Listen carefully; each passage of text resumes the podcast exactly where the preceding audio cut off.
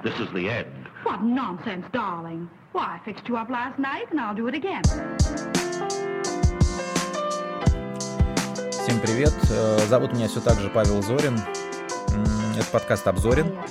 И кратенько хочу вам рассказать сегодня про материалы, которые готовятся к выпуску, во-первых. Э, во-вторых, э, немного, может быть, вы вот вы от вас фидбэка очень сложно дождаться. Ну, давайте для начала поблагодарю патронов и донов, которые поддерживают меня ВКонтакте на Патреоне. Спасибо вам, ребята, огромное.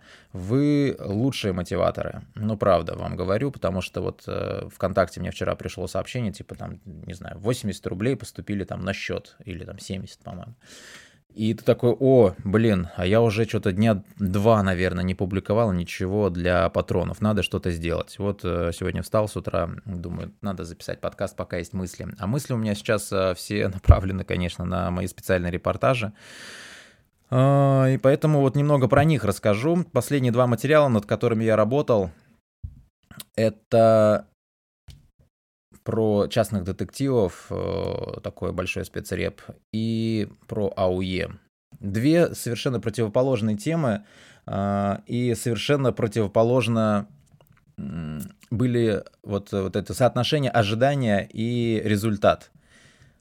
Когда э, я предложил тему, давайте расскажем людям, кто такие частные детективы, у меня было ожидание просто какого-то мега крутого репортажа. Потому что, ну, э, вы понимаете вообще, что э, частных детективов, начнем с того, что в России не так много, их всего лицензированных э, порядка тысячи. Тысячи частных детективов на всю страну.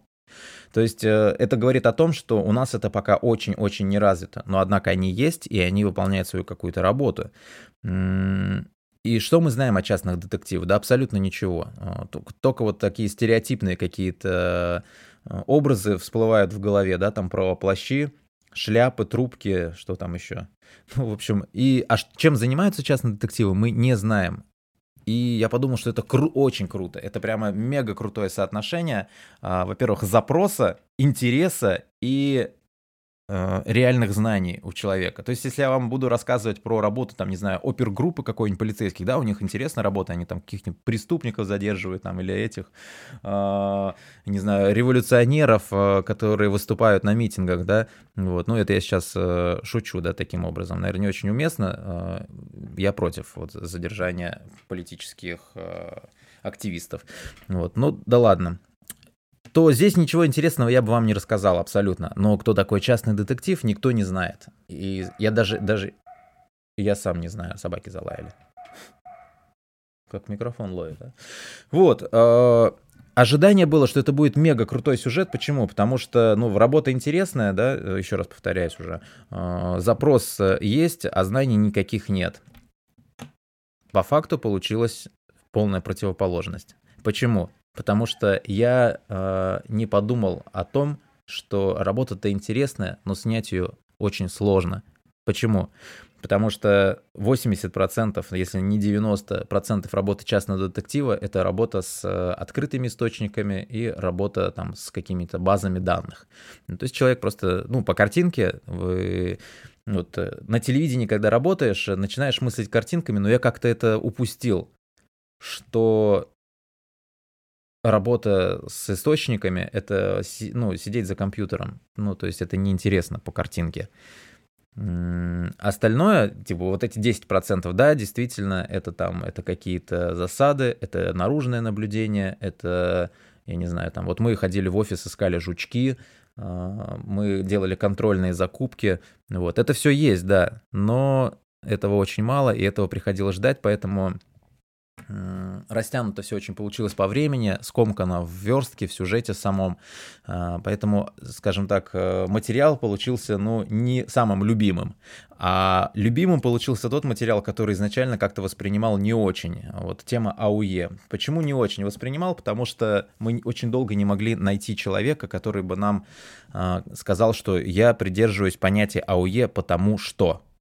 И не хватало точки зрения, э, скажем так, человека, который бы не то чтобы оправдывал АУЕ, да, сейчас, наверное, это тоже статья, кстати, э, кто не знает, э, Верховный суд Российской Федерации признал АУЕ экстремистским движением, то есть приравнял таким образом его к Хизбут Тахрир и, я не знаю, там, кому еще, какие у нас еще организации, ну, понимаете, да, террористические организации и АУЕ, ну, вообще, школьники, которые там, да, фарту масти говорят друг другу, подписываются на паблики и пацанские цитаты выкладывают себе ВКонтакте, вот, и террористическая организация, ну, запрещенная в России, тут еще надо, да, наверное, добавлять это, чтобы потом себе на статью не наскрести.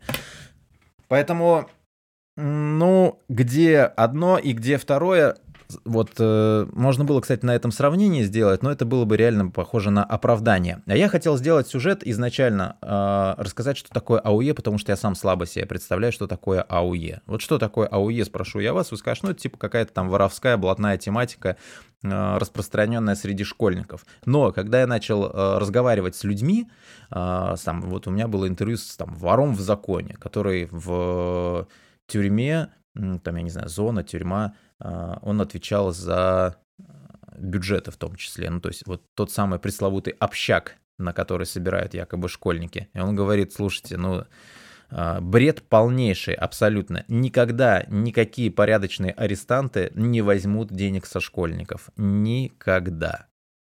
И тут уже раз и немного шаблон ломается. Ты понимаешь, что ага, если школьники собирают э, деньги якобы в общак, а до общака он не доходит, куда уходят эти деньги?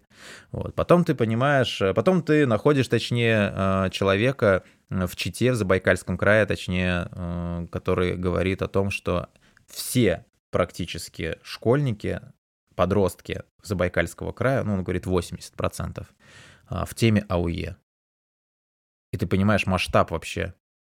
Потом ты, когда разговариваешь с подмосковными подростками, они тебе говорят, что, ну, типа, АУЕ, да, это вот бывшие там футбольные фанаты около футбола, офники, как их еще называют.